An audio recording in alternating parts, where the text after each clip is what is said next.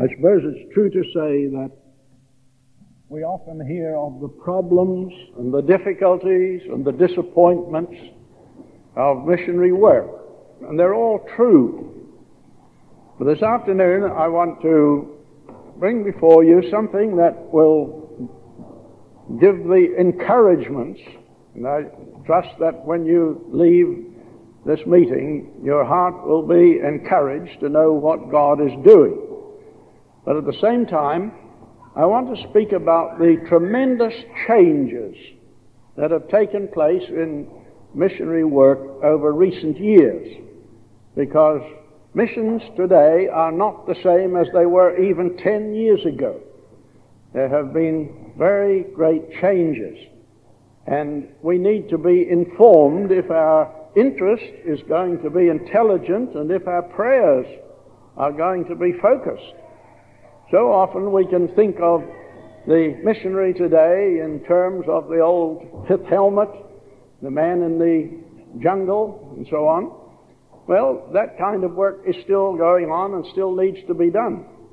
But there's been such a tremendous shift in the population of the world that missions face a totally different situation from what it was 50 years ago. Now, I'd like you to read first with me from Matthew's Gospel, chapter 24. Matthew's Gospel, chapter 24, and verse 3.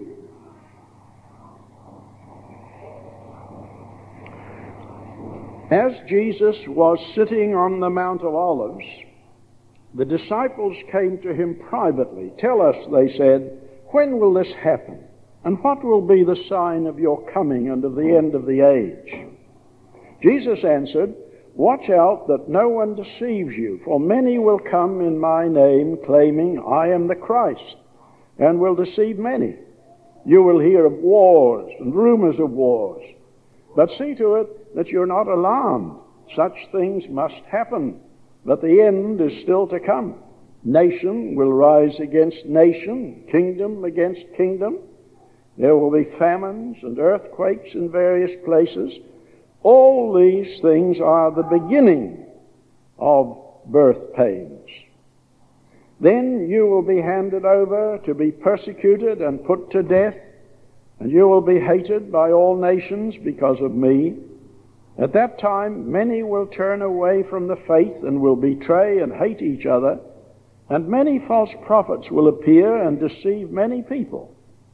Because of the increase of wickedness, the love of most will grow cold. But he who stands firm to the end will be saved. And this gospel of the kingdom will be preached in the whole world as a testimony to all nations, and then the end will come. Here our Lord is giving a general foreview of the events that were to take place in the last days. He gives the general picture. And wars and rumors of wars and famines and earthquakes, those, those are just the beginning. And then he finishes that section by saying, This gospel of the kingdom shall be preached for a testimony to all nations, and then shall the end come. If that verse means anything, it means that before the Lord comes, the church is responsible to give the gospel to the world. He didn't say that the world would be converted, but the world is to be evangelized. That is to say, we're to take the gospel to the ends of the earth. He, he laid out the program, the geographical program in Acts 1 8. You'll be witnesses unto me in Jerusalem and in all Judea, the surrounding area, and in Samaria, the adjoining company with a spurious religion, and then to the uttermost part of the earth. And that's exactly what happened. They began their witness in Jerusalem, then they extended to Samaria, and then to the ends of the earth. But the fact that Christ has not come yet is an indication that the task of the church is not yet completed. And that is why, why we're having a missionary meeting this afternoon, so that our hearts might be stirred afresh with a vision of possibility. Could it be that our little bit of witness may be may result in the last soul being won before the Lord comes. Now, I want to speak about the changes that are taking place. And first of all, the changes in the political realm. When I was a, a youth, the world atlas, if you have a map of the world, it was splotched all over with red. British Empire covered half the globe. And now there's one tiny little dot, you can hardly see it, off the, off the uh, coast of Europe. And that's all that's left, practically, of the British Empire. And we've seen it happen, we've seen it dissolve before our eyes. We're seeing the same thing taking place with America. The influence of America is dwindling, dwindling, dwindling all around the world. Uh, there is a tremendous political shift. In 1950, there were four independent nations in Africa. Do you know how many there are today? 45. Now, I'll guarantee nobody here knows them all. 45 independent nations now in Africa. You think of the difference that that's made. So there are tremendous political uh, changes have taken place. Communism began with 17 members of the Communist Party, and now it controls more than one third of the peoples of the world. So here uh, are tremendous political movements that have affected missionary work very much indeed. It means today that there is no security of tenure for a missionary in any country. Uh, we held a geriatric conference in Toronto for missionaries of my mission. Used to be the China Inland Mission, now it's the Overseas Missionary Fellowship.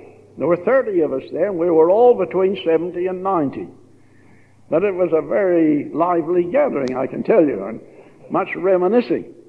But we got them to put down on paper the number of years that they had served on the mission field. And when we got it, it added up to 969. What does that remind you of? Methuselah, yes, he lived 969 years. But if you divide that by 30, it meant that each one of those missionaries had had an average of 30 undisturbed years of missionary work in the countries where they were. Do you know any country in the world today where you could say to a young person, why, you can go and uh, you can have 30 years, you can have, spend your whole life doing missionary work in that country? You can't do that today the political situation has uh, made the whole world fluid. But the Lord foresaw that. That doesn't mean that we're not to tackle the task because uh, we can't stay for 30 years. When the Lord sent out the 70, He said, if they persecute you in one city, you just go home. Was that what He said? No. He said, if they persecute you in one city, you flee to another city and let them persecute you there. and then, if they persecute you there, then don't go home, but just go to another. And that's what's happening in the world today in missionary circles. Now, we had a thousand, about thirteen hundred missionaries in China. But uh, today we have no missionaries in China. We had to leave China and we had to decide now what do we do? Do we go home or do we go somewhere else? Well, the Lord led us, and now our mission is in uh, most of the countries east of India. And uh, because the door to China closed, hundreds of thousands of people in other countries have heard the gospel. God's got his own strategy. And at the same time, he was doing something very wonderful in China. It seemed stark tragedy. But when you think of what's taken place in China today, you can see that God knew what he was doing. So there has been this tremendous political change that makes the picture quite different. Now there are very many countries in which uh, foreign, uh, uh, uh Western missionaries cannot go. They won't have them. And that you speak about closed doors. The door has closed. But when you use that term, you need to use it very carefully. Do you know any country that is closed to prayer? Do you know any country that's closed to radio? Do you know any country that is closed to the witness of the national Christians? Do you know any country that's closed to the literature, the gospel literature that can get into the country? When we talk about a closed country, we're just saying that Western missionaries can't go there as evangelists because many can go as business people or as professional people and bear their witness there. So that's the political side. And then the change in social conditions. I don't think there's any challenge to the fact that there is no country in the world today that is not in social turmoil. Your country, my country, New Zealand, we're in social turmoil. You only need to look at your newspaper. Demonstrations and strikes and so on. And it's the same everywhere. You take those 45 nations in Africa. They thought that when they got their independence, that utopia had arrived. And instead of that, ever since, most of them have been involved in internecine warfare tribal warfare. They're burdened with a terrible debt, and uh, instead of being what they hoped for, their condition is even worse in many cases than it was before. Social conditions have entirely changed the, uh, there's come more education. And what has that done? It means that in many of the undeveloped countries, there are too many people with a good education. India, for example, there are large numbers of people with degrees but no work. And all kinds of social conditions are developing throughout the world that make it very difficult Standards are slipping. You think of what happened in our own society here the slipping of morals, the violence, the drugs, the family structure breaking up. And we've seen all these things just in our little uh, generation, haven't we? It's all been happening before our eyes, but it's only when you get the whole picture before you that you realize what a terrific change has taken place. Economic conditions. Who ever dreamed that America would be the greatest debtor nation in the world? And yet that is true. America is the greatest debtor nation in the world. And uh, if you exclude Switzerland, what, what nation isn't in economic trouble? There it is. Every nation, pretty well, is having economic problems. And problems for which there is no solution. When I was in China about 40 years ago, I used to carry around half a million dollars with me. Uh, they weren't American dollars, but uh, it was uh, Chinese dollars. And I remember I had a, a, it was midwinter, and I had borrowed a, a Russian hunting coat to keep me warm. And the man I borrowed it from, he said, now don't lose that because I've been, I'm selling it and I've been promised a half a million dollars for it. Well, uh, while we were traveling toward Tibet, the coat fell out and the man who was in the back didn't notice it. And all of a sudden he called out, the coat's gone. Well, we stopped and got out and looked back. We couldn't see any sign of it. And I thought I'm half a million out of pocket. Uh, but then we saw a cloud of dust, and here was a Tibetan horseman riding up, and he brought the coat with him. So I gave him a tip of $25,000. I never felt so generous in my life. It was worth two shillings. well, there, that's what happens when inflation goes mad. By the time the money in China was printed, it had lost half its value. Well, those are conditions that are, they're not as bad as that, but they're pretty bad. I was in Indonesia about 18 months ago, and the Minister of Finance in Indonesia is a Christian man. But over the air, while we were there, in a conference center that belonged to him, he announced Tomorrow morning, the Indonesian currency is going to be devalued by 45%. Imagine having half your money chopped off in one minute. Those of us who are older can remember a few years ago when we went to bed and the economy, economic conditions in the world were not too bad. And we woke up next morning and found that the economy of the world was controlled by the Arabs, and it happened overnight. And the world economy has never recovered since. And the day of cheap missions has gone forever. I want you to remember that. The day of cheap missions has gone forever. Uh, 20, 30 years ago, there were countries, cheap countries that you could live in, and there were some that were very dear. But when I was in Japan recently, I spoke to a missionary of, not of our society, of another society, and he said, it takes 65,000 US dollars a year to keep my family on the field. That would be 80,000 Australian dollars for one missionary family.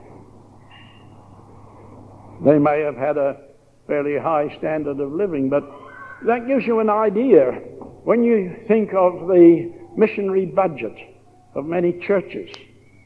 And you think that of the cost that is taking place now with the tremendous upsurge of uh, inflation in many countries, it's a different situation. So that's something that uh, has changed. Now, missionary work is much more expensive. And one of the reasons for that is that the great shift of population is away from the country to the cities. And it's always far more expensive to live in the cities than it is in the country. So that's in the economic realm. But another tremendous change is that the world, for the first time in history, is a young people's world. There are more young people under 21 years of age than all the other people in the world put together.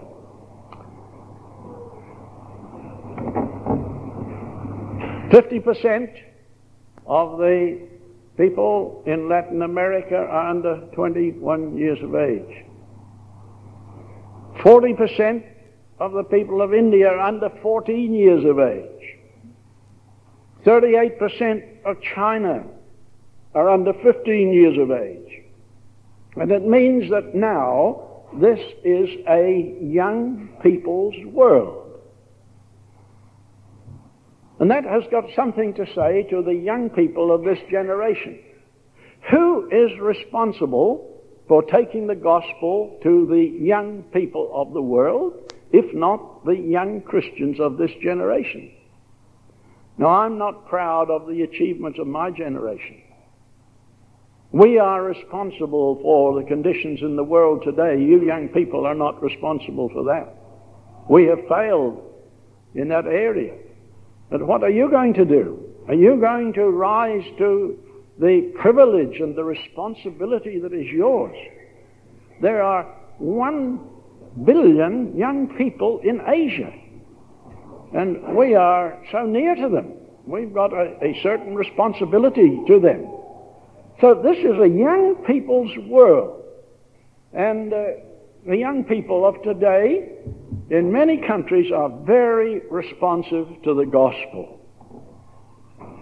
Uh, it's, it's, amazing the opportunities. I don't think there ever has been a, a, a day when there are such opportunities for young men and young women in taking the gospel to the world as there are today.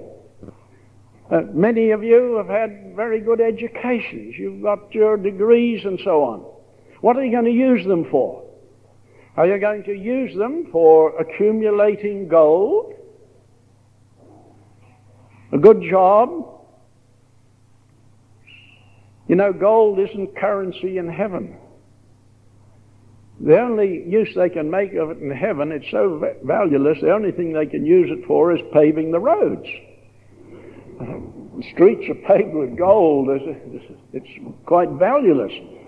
And wouldn't it be a terrible thing if you gave your life to uh, making good money and having a good job, and at the end you landed with a heap of road metal? Gold is not currency in heaven.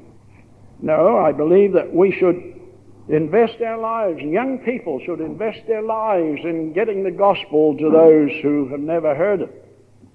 One of our uh, missionaries was a pharmacist, and he worked in a hospital in Thailand for his first term as a pharmacist. He got to know the Thai language, and he loved the Thai young people. And, and he thought, I don't want to dispense medicines all my life. I want to get right into work among the young people. So he went back to Scotland, his home country, and he took his doctorate in pharmacy. And all the time he was praying that God would open a, an opportunity for him to uh, get a position in a university in Thailand. Well, God answered his prayer. And he was appointed to the chair of pharmacy in the Chulalongkorn University in Bangkok. 10,000 students, all of whom were Buddhists, because every Thai is a Buddhist. Now, there was no Christian organization working in that university at all. There were a few scattered Christians among the students, but there was no Christian movement or witness in the university. So he gathered a few of the Christians in his uh, department of of pharmacy, and he discipled them and uh, got them witnessing, and others came came to the Lord. And by the end of a year, he had quite a solid group. And he said, "Now, you fellows are far enough on to be left by yourself. I'm going to leave you, and I'm going to go and try to form some uh, circles in other other faculties." At the end of his term of service, he had started six groups in different faculties in the Chulalongkorn University among Buddhists, and he founded the InterVarsity Fellowship of Thailand. One man who used the equipment and training God had given him. Two others of our missionaries were university professors in Calgary and they heard the call of God and they gave up their positions and went to Indonesia. Now, Indonesia is in a it's a very interesting country. It's 80% Mohammedan, and yet it's, uh, there's freedom of religion. And the first article of the Indonesian constitution is Every Indonesian must have a religion. They don't uh, say what religion it's to be, but every Indonesian must have a religion. And the government, the Muslim government, undertakes to provide teachers for whatever religion the students in high schools or in universities elect to take. Well, when uh, John and his wife they went to Indonesia, they were appointed to quite a large university in uh, Sumatra. And when he got his job description, he found to his delight that he had been appointed to teach Christianity to any students who wished to take it. And he said, For six years, I've had around 200 Mohammedan students who have taken the course in Christianity, and each year about a hundred of them have turned to the Lord. You see how he invested his life. There was another time I was up in Canada at the Prairie Bible Institute. A young lady came to me, this would be about 30 years ago, I suppose now. She came to me and she said, Do you think my art could be used uh, in the mission field? She, she was an art teacher in a high school there. I said, It certainly could. I said, We could make use of it in our literature program. So, in due course, she came to our mission and she learned the language and she did artwork and she found that she had a gift in writing. And after two or three years, the government approached her and asked her to assume responsibility for drawing up the curriculum for teaching Christianity in 2,000 high schools in Indonesia. Can you take that in? See, Indonesia is the fifth largest country in the world in population, 100 and, up to nearly 180,000 now. And on the island of Java alone, there are 1 million people. Uh, 100 million people. So 2,000 high schools is uh, only a small proportion. And for many years, she has drawn up the syllabus. She de- determined what scriptures are to be taught. And the government asked her also to write the notes that the teachers were to use in teaching Christianity. So that girl could have stayed and been an art teacher in uh, in uh, Canada. And if that had been God's will, that's wonderful. She'd have been uh, out of God's will if she'd gone to Indonesia. But look at the tremendous influence. Hundreds of thousands of high school students influenced because she obeyed the Lord's call. Well, it's a young people's world, and uh, the young people have got tremendous privileges and opportunities. Then another thing that has changed is the population of the world. It took from creation to the year 1830 for the population of the world to reach 1 billion. It took from 1830 till 1930 to reach 2 billion. And now it is on its way, it's between 5 and 6 billion. I heard an American commentator when I was there a year or two ago say, Today, somewhere in the world, the five billionth baby will be born.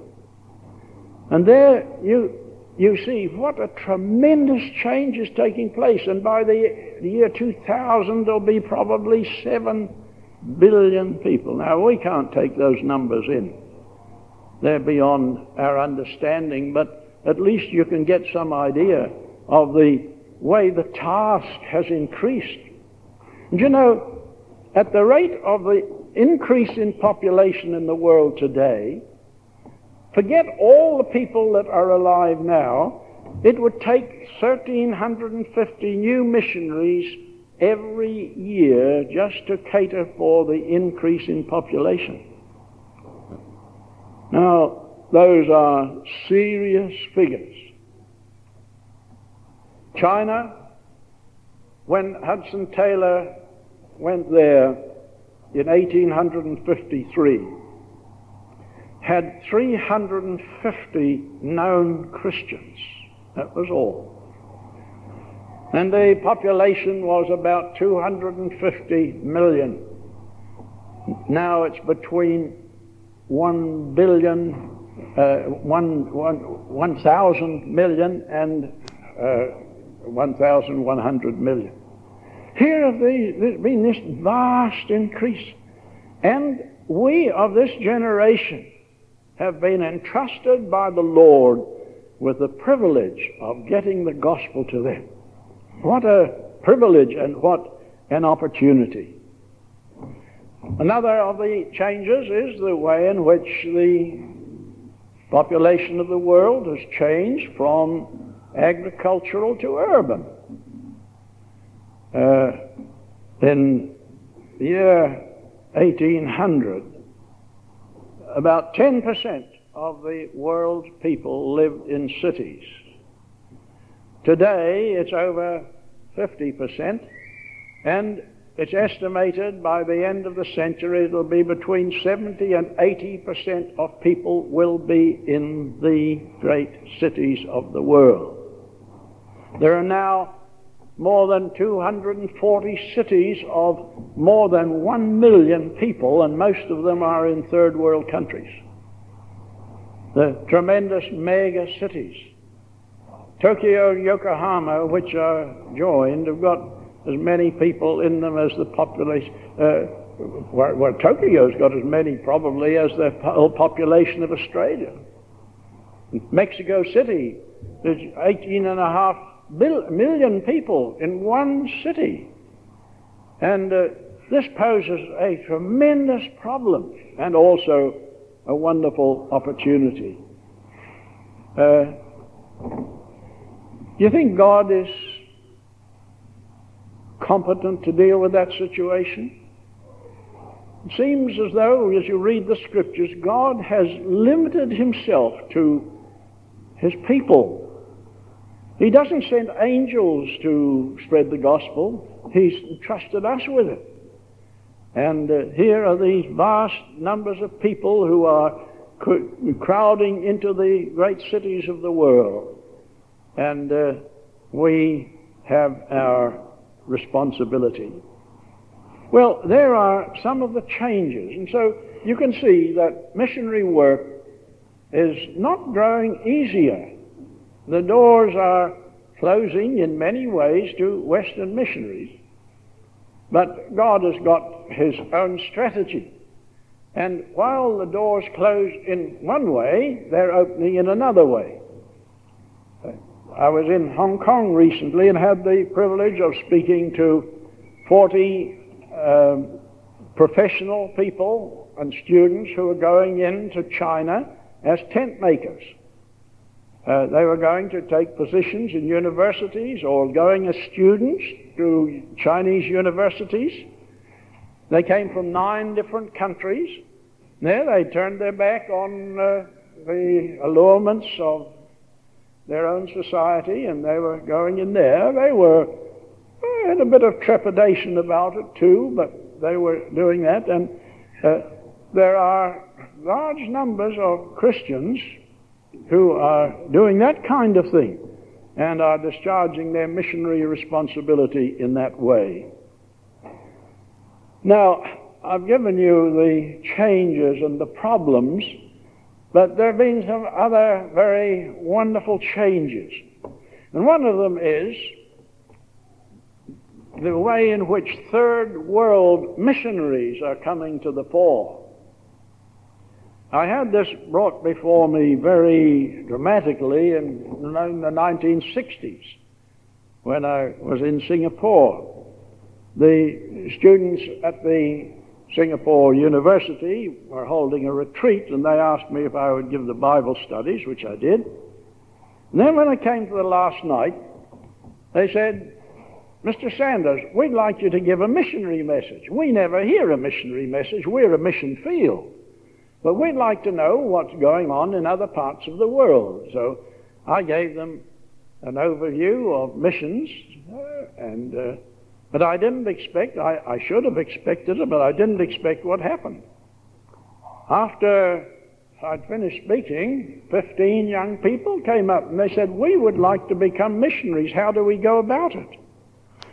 Well, that's what missionaries work all about. It's all about producing missionaries, but uh, Uh, I, I, was taken rather by surprise at the spontaneous way in which they came. So I spoke to them that night.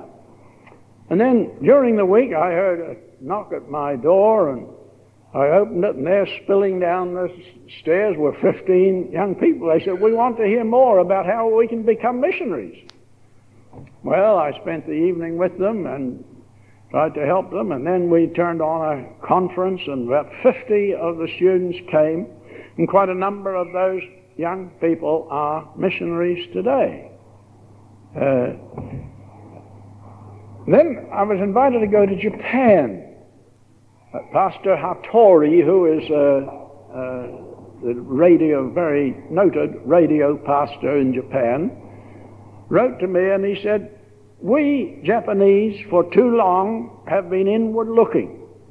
We've been concerned with our own problems, and God knows our problems are great enough. But he said, I believe what our churches need is to have their eyes lifted and see the fields white already to harvest. Could you come and have some meetings to stimulate missionary interest in the churches? Well, I went sometime later, and we had very good meetings. And at the close, on the final night, the Japanese chairman, in a very low key way, said, Now, if there are any of you young people, they were mostly university students, if any of you young people are willing to give your lives to God for missionary work, uh, come forward. And about a hundred of those young Japanese came forward. That type of thing hadn't happened before. I didn't realize it, but afterwards I found out that the same thing was happening in different countries, third world countries around the world in the 60s. And uh, there began a movement of missionaries from third world countries. And it's been growing, and today there are probably about 30,000 missionaries doing cross cultural missionary work in various countries in the world. In some cases, as in India, they can't get money out of their country to support them. Some have, have been able to come out, but uh, the others, they're going to other linguistic groups in their own country and taking the gospel to them. Uh, but this movement is growing very rapidly. And at a time when our Western recruitment of missionaries is, is uh, slipping, God is raising up very fine young men and women from these countries. And I tell you, they're fine people too, very well qualified and uh, very competent as missionaries. So that's one of the very encouraging things that is taking place. And uh, as you go around Asian countries now, you, you find that the young people have got a real sense of their responsibility. And they don't play around at it.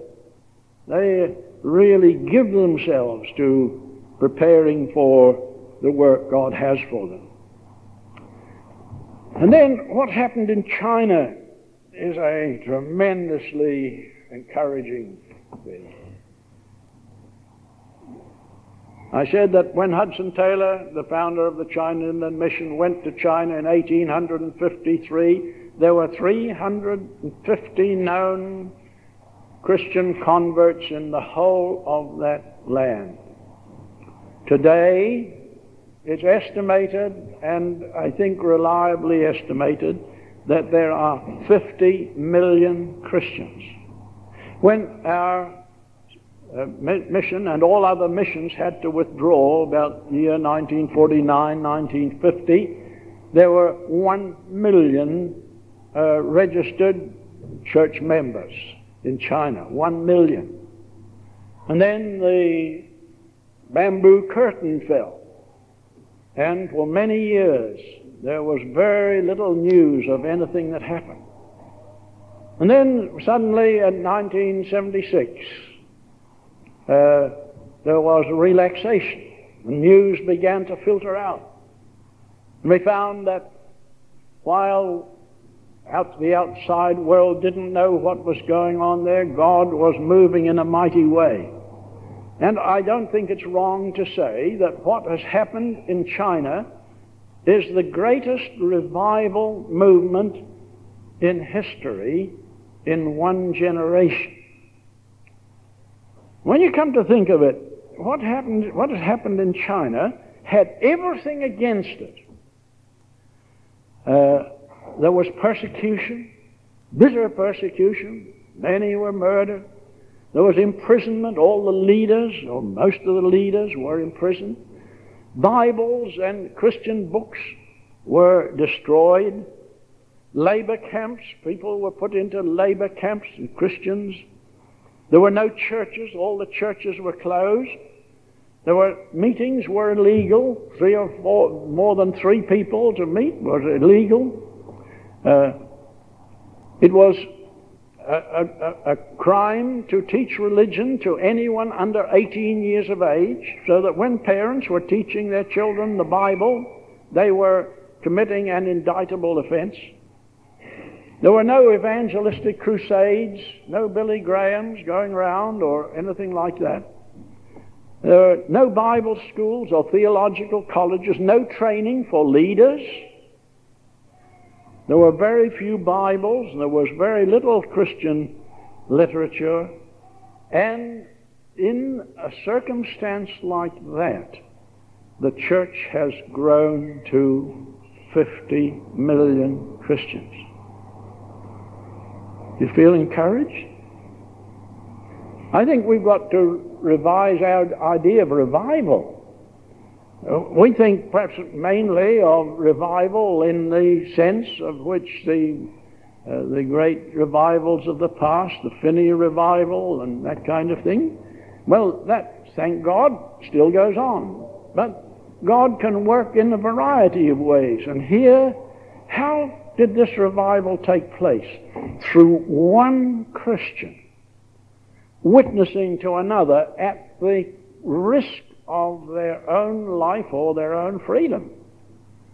It, it was a dangerous thing to, to witness, especially to do it openly. And uh, Christians were penalized. They were, uh, they weren't uh, not allowed to sit exams. They weren't, weren't allowed to take their degrees and so on. All that kind of thing happened. And yet, in spite of it all, God worked in a marvelous way. And the way in which the, the intelligentsia and the leaders were treated was terrible. Uh, Mr. Stephen Wong, who was in Toronto, told me his story. He was a university professor who was a very fine Christian. Because he was a Christian, he was arrested and he was set to sweep the streets. And because he was a Christian, he only got half the ration of clothing and food. And he said, I was there in winter with inadequate clothing and uh, in summer in the burning heat. And he said the last nine years, he was 21 years Uh, arrested. He said, in the last nine years, I went round the streets of Suzhou pulling a cart with a rope around my neck. Well, uh, these were the conditions, and yet God worked so wonderfully. No, we, we, we, we are very soft people, aren't we? We don't have much to suffer for Christ. But when people are in conditions like that, they know the reality of their faith in Christ, and uh, it's wonderful to see what had happened. And amazing things. You just think that the atheist government opened, has opened 5,000 churches. They closed the churches, used them as stables or factories or museums and so on. I know that these churches are not all, the, some of them are in the hands of the liberals, but an atheist government doing that. They wanted uh, a book for teaching their people English literature. Do you know what they chose? This was the communist educational authorities. They chose Pilgrim's Progress. And they printed 200,000 copies of Pilgrim's Progress in English. And it was sold out in three days. I think the Lord must have been just smiling up in heaven as he heard the money tinkling and the Pilgrim's Progress because it exactly suits the mind of the Chinese people. They love the pictorial and the spiritualizing. So, in his own way, God has been working. So, that is another of the encouraging things that has been taking place. Then in Africa, at the beginning of this century, in Africa, there were seven million known Christians. But today, what's the situation? Bishop Stephen Neill, who has written a history of missions, he said, It is by no means impossible that by the end of this century, Africa south of the Sahara will be 50% Christian. The United States News and World Report sent a team to go through Africa and find out the state of Christianity there. And I read the report which they wrote, and they were secular people, they weren't uh, Christians. But they report, and they said, uh, Christianity in Africa is spreading like fire on the veldt. And uh, he said, they said something uh, the same as Bishop Stephen Neill did. And today, there are probably nearly 200 million Christians in Africa. Now, when I say give, I give numbers like that, I'm not saying every one of those is born again. Uh, but they have uh, given their adherence to the Christian religion. There has been a tremendous movement. It's estimated that 16,000 every day are turning to Christ. It was my privilege in Melbourne some years ago to meet Archbishop Luwum, who was the Archbishop of the Anglican Church in Uganda. This was when Idi Amin was the uh, president, and you remember the terrible massacres and murders that he was responsible for. Well, Archbishop Luwum was a fine man, about six foot two or three, and a fine, upstanding man, spoke beautiful English.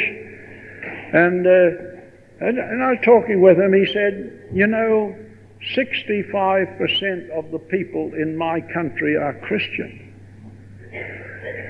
He included Roman Catholics in that, but uh, the Roman Catholics are a very, they're a minority people. And he said most of the the Christians are evangelical Christians.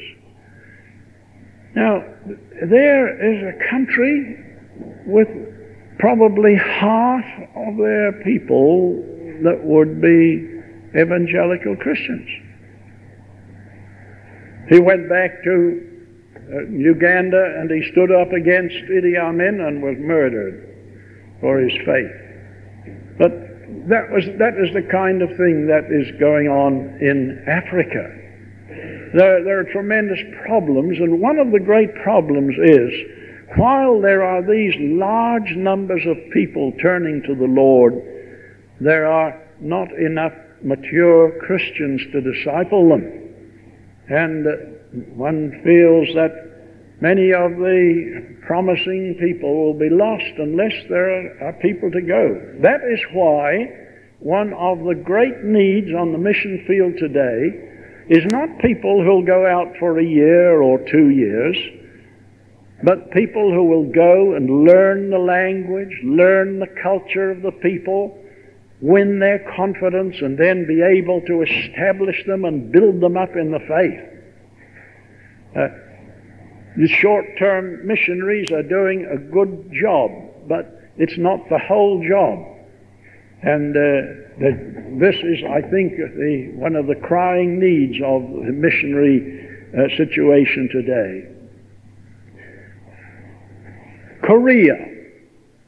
A hundred years ago, there were practically no uh, at the beginning of the century, there were practically no churches in Korea, only a very few. And then there came a wonderful revival And that stirred up the opposition of the devil, and there came terrible persecution. And many of the present older leaders in Korea uh, had experience of that terrible persecution. I've spoken with some who had it. It was a terrible time, and the church was very nearly stamped out. Uh, and then the war came, and all the missionaries left. But since the Second World War, there has been a tremendous upsurge of spiritual life. And uh, today, they've got probably one of the fastest growing churches in the world. There are 4,000 churches in Seoul, the city of Seoul alone. When I was in America last year, I was preaching in a, a Korean church. It had 500 members. And I said to the Korean pastor there, this was in Los Angeles, I said, How many Korean churches are there in California? Oh, he said, Around a thousand. This is in America. Around a thousand Korean churches in California.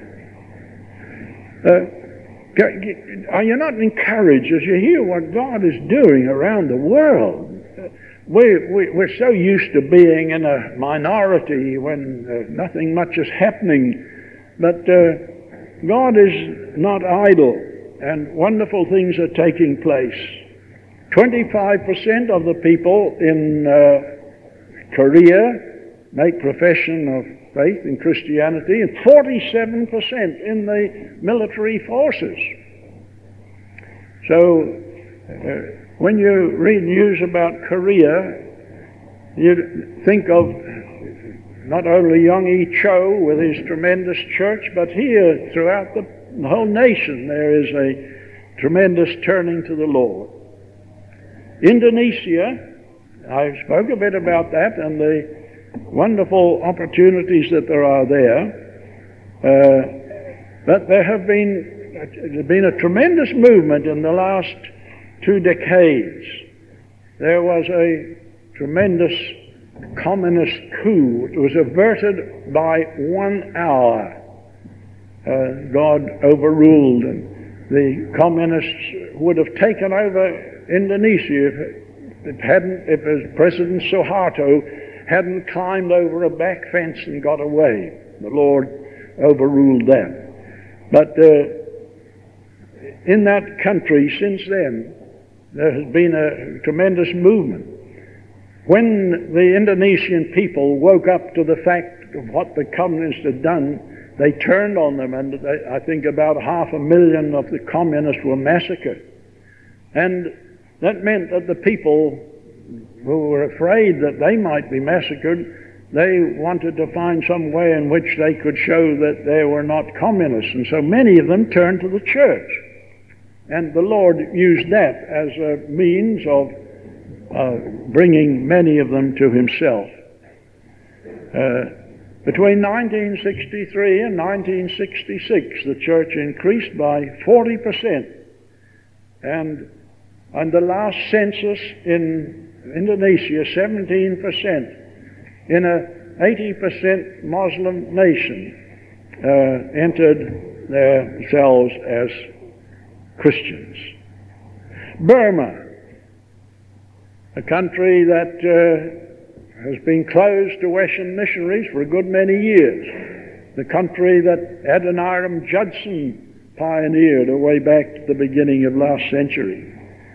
Do you know that a while back, uh, four or five years back, in Burma, uh, one day they had 6,200 baptisms. I don't think they were all immersed, but 6,200 baptisms in one day. There are 400,000 Christians among the Kachin a tribal people in Burma. And uh, so one, one can go on. Singapore, where our mission has its headquarters and where I spent 15 years. Singapore has sent out 365 missionaries to various countries in the world. Uh, 60% of the doctors are Christian. 75% of the students in the medical school are Christian.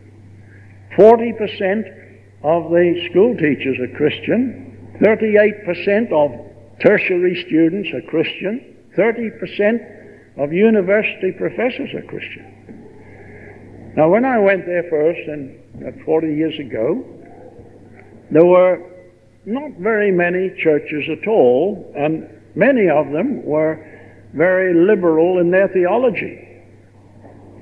But today, what a tremendous change. There are a large number of churches, and it'd be very difficult to find a church with liberal theology. The theological, main theological college there was, the, the, the teaching was very, very offbeat. But today, it is an evangelical theological seminary, working mightily there. In Latin America, in 1900, there were 200,000 known Christians in the whole of Latin America. In 1985, there were 34 million. And uh, in, there is, uh, in many of the countries, of Latin America, there is quite a virile movement toward God. Uh, in Brazil, in 1925, there were 76,000 Christians. Today, there are nearly nearer 20 million Christians. The second largest church in the world is not in America, but in Brazil. Uh, so here are some of the figures of what God is doing. 5,000 new churches are coming into being every year in Latin America. Now, what is your part in this missionary program? How deeply are you involved? Uh, older people might say, oh, well, that's young people's business now. But it's not. It's the business of every single Christian. And every person in this church today ought to have a vital involvement in some way in the ongoing missionary enterprise. This is our privilege, and our responsibility. God didn't pick out a few missionaries and say, now that's your responsibility. He laid the burden upon the whole church. And his plan is the whole gospel to be taken by the whole church to the whole world. And when the church awakens to her responsibility, then we'll see yet more wonderful things happening in the needy places of the world. What is your part? Now, have you got a regular, systematic prayer for the foreign mission work. I was very glad to hear from Mr. Yours that 50 copies of Operation World have been sold. Wonderful. Use them and have, have as a, build up a, a, a, group of people, of places in which you have a special interest, missionaries for whom you have a special responsibility. I know that one of the greatest helps to me in my ministry has been that people have taken me on their hearts, and I was telling them today about one man who prayed for me every day for 60 years. I wonder how much I owe to him. Well, Ask God to lay someone on your heart who can be your special concern and in whose ministry you can have a share. Read missionary literature. Become literate in missions. Uh, pray intelligently and pray in detail. take a missionary magazine, not too many, but one or two, so that you'll be informed. And don't only pray for the missionaries you know, get to know the national leaders of the churches and pray for specific people. My sister was very, not, she was not total invalid, but she was not very strong, but every morning she would start to praying pretty early, and she spent two or three hours in prayer. And she wrote letters to people all around the world, and she they would send requests to her, and she would bear them up before the Lord. Well, this is the most strategic contribution you can make. And then there is the privilege of helping young people train for missionary service.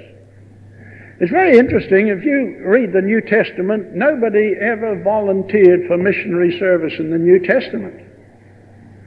That's rather striking, isn't it? Uh, it's not the way we go about it now because so many churches are dead that uh, they would never send them out.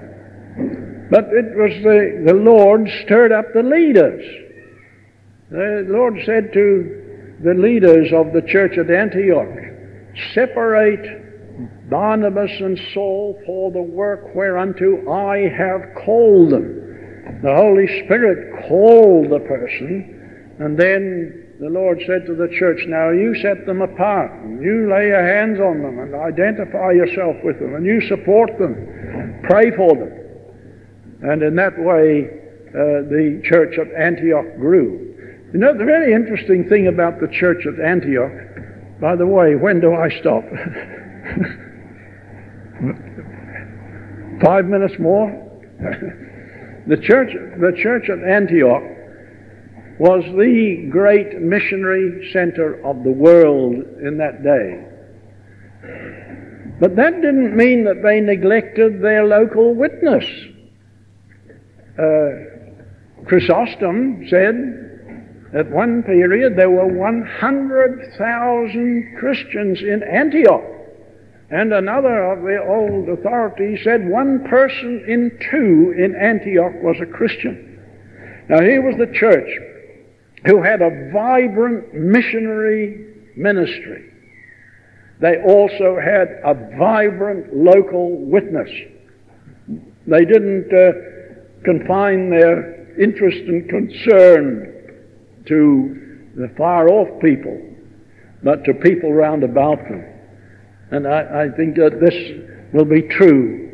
I watched in the church in which I belonged, I watched a, a very interesting thing. As the interest of the church grew in foreign missions, the giving for local uh, local expenses and so on went, and the graph as the graph went up, they both went up together. Giving to missions didn't mean that there wasn't sufficient for, for the local work and outreach, but the two went together. God's blessing rested on the church that had the missionary arm and the sense of responsibility for the local work too. Well, those are some ways in which you can have your interest. And just, I close with this. When our missionaries were turned out of China, some of them went to the Philippines. And uh, they had to learn languages. And some of them went to the island of Mindoro, and they went to a tribe that had never had any missionary work, didn't know anything about the gospel. When I was there one time visiting them, I was up in the, the mountains and in a little bamboo hut where one of the missionaries was living. And uh, we heard a cough outside. That's the way you knock at the door when there's no door to knock at. and uh, I went out, and here's a little old lady. She had a beautiful toothless grin. And she was just skin and bone, but she was a very radiant person. She had a, a bunch of bananas for this poor, uh, needy person. but that old lady was the first person to believe among this whole tribe of people. When she was being baptized, the man who was baptizing her said, Do you believe that Jesus died for you and rose again? She said, Of course I do. And wouldn't I have believed sooner if you had come sooner? My, what a challenge. Wouldn't I have believed sooner if you had come sooner? You see, she'd seen her whole generation pass on and die. Her contemporaries had gone. She was the only one left. She was absolutely ready for the message when it came and opened her heart to receive it. And she said, Wouldn't I have believed sooner if you had come sooner? Don't let it be said that because we, any of us, were disobedient to the Lord's vision and the responsibilities laid on us, let it not be said of us that we have deprived people of the gospel that can bring salvation to them.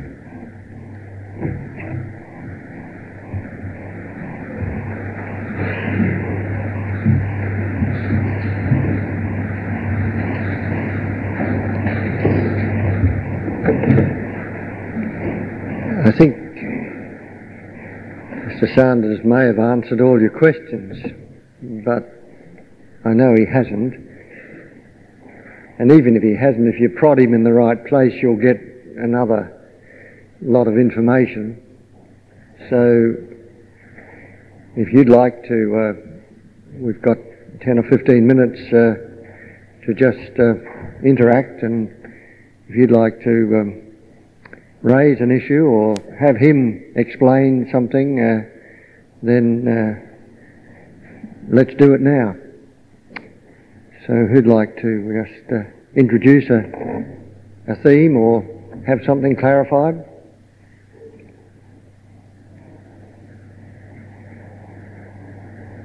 I told you last night to be a question time, so you should be ready.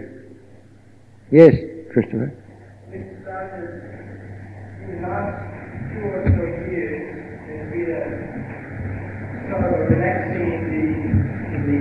Eastern European countries uh, in terms of political uh, things like that. And the world is coming up in terms of church as well. What do you know about that issue I'm afraid I didn't quite get it. I, my hearing is not quite sharp enough. Did you get it? Russia, the Eastern Bloc countries have relaxed things in recent Oh, yes. Do you know any? Uh, yes, there, there is a, a tremendous uh, movement going on in Russia. Uh, I think you, you, we're reading uh, of opportunities that uh, and things that the Russian government under Gorbachev had, had done that uh, would have seemed impossible not long ago. But in, in many of the Iron Curtain countries, in spite of the strong repression, and there's still that going on in Russia, don't think that there's religious freedom in Russia, but the work is going on in spite of, of the, uh, of the uh, opposition. But in Romania, I had a letter from a friend who is working in there, and there are a thousand a week turning to Christ in Romania, which has been a very repressive country. And in his letter, he said, I was preaching at a wedding uh, recently when 60 people accepted Christ. Well, uh, you see, they can't hold religious services, but they can conduct weddings. And 60 people converted at a wedding.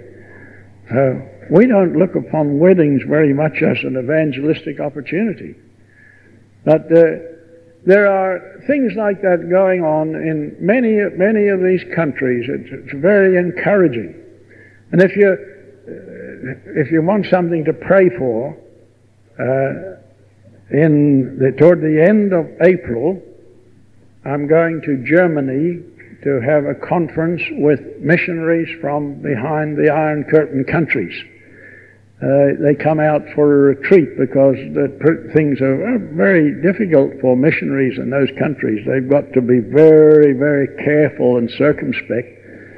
And it'll be my privilege to minister to them. So take them on your heart if you think of it, and pray that the Lord will refresh and renew them to go back again to uh, to serve the Lord there. Tell them where you're going to have the conference. Uh, the conference is going to be held in Berchtesgaden, where Hitler had his hideout and where he committed suicide or where he died anyway. So that would be quite a historic uh, center. Any other question?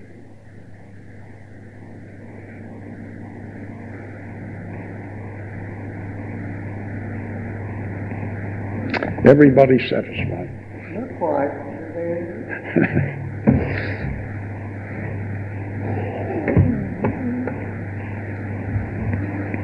yes. As you look at Australia today, particularly decline in morals, um, you think of the war where God's judgment has come upon the country in a certain way to uh, bring that country back to himself? I, I think undoubtedly so. I, I think that, that God's judgment comes in letting us go our own way. I don't think that necessarily we, we need to think of it only as God coming down fire and brimstone. But He's allowing us to spoil our ecology, and we're bringing it on our own selves, and we're bringing our own judgment because of our sin. And I think that uh, the falling moral standards and all that's uh, happening, it's uh, God is uh, allowing us to punish ourselves. It's the outcome of the, the sin that brought it on. Did you want to say something?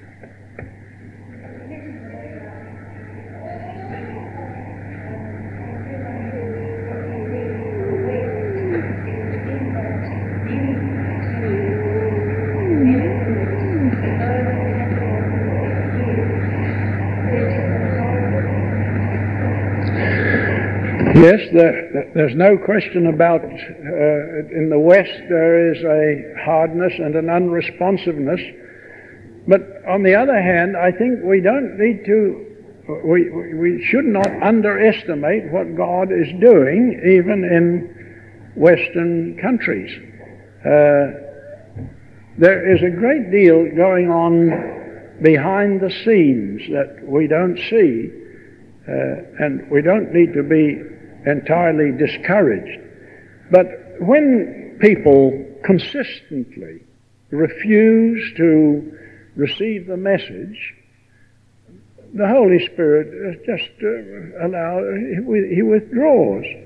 You remember when Paul said, "Since you judge yourself unworthy of eternal life, I will turn to the Gentiles." He he left them, and. Uh, when, when the set of a people, of a nation, is against God, he, he gives them up to their own devices, Paul says. And I, I think that's what, that's what happened. And you don't see a, a great deal going on in the Western countries. But the, the, verse in Chronicles 7:14 is still true. If my people who are called by my name will Pray and seek my face and turn from their wicked ways. Then will I hear and will heal their land. That, that's still true. And uh, but the trouble is that people don't do that. Uh, we are developing a generation of people who don't pray uh, at length. We pray sentence prayers, short prayers. In my boyhood, we had a prayer meeting in our own home that went on for three months every night. Uh, that was unusual, but uh, but nowadays you you don't you don't get down and pray for an hour, two hours, three hours. And if we're not sufficiently in earnest, why should God be in earnest? If we if we can do without it, well, He lets us do without it. But he says, if you're deep earnest and you pray and seek my face and turn from your wicked ways, then I'll hear. But it seems as though the great movement of the Spirit are in the, these other lands, but there's no reason why it shouldn't come in our lands if there are sufficient people who are concerned.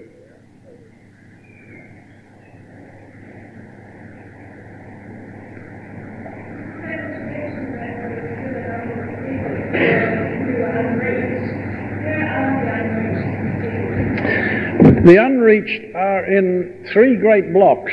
The Muslims, for example.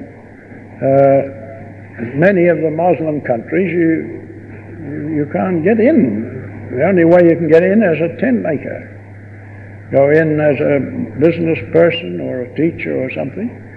Uh, and yet, among even among the, the Muslims, there are remarkable things taking place. In Indonesia, for example, uh, one of our missionaries, who'd been a missionary in China, when they were forced to come out, he and his wife went to Indonesia.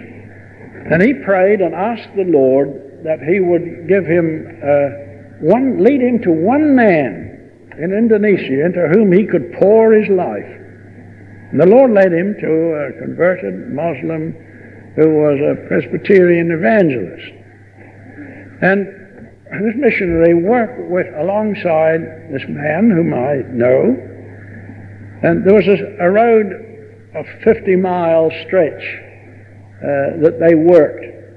And they would go in the evenings when they came in from the fields, they'd go into a Muslim home, and uh, the neighbors would gather, and the place would be packed out, and they'd have question and answer for hours. It would go on, night after night.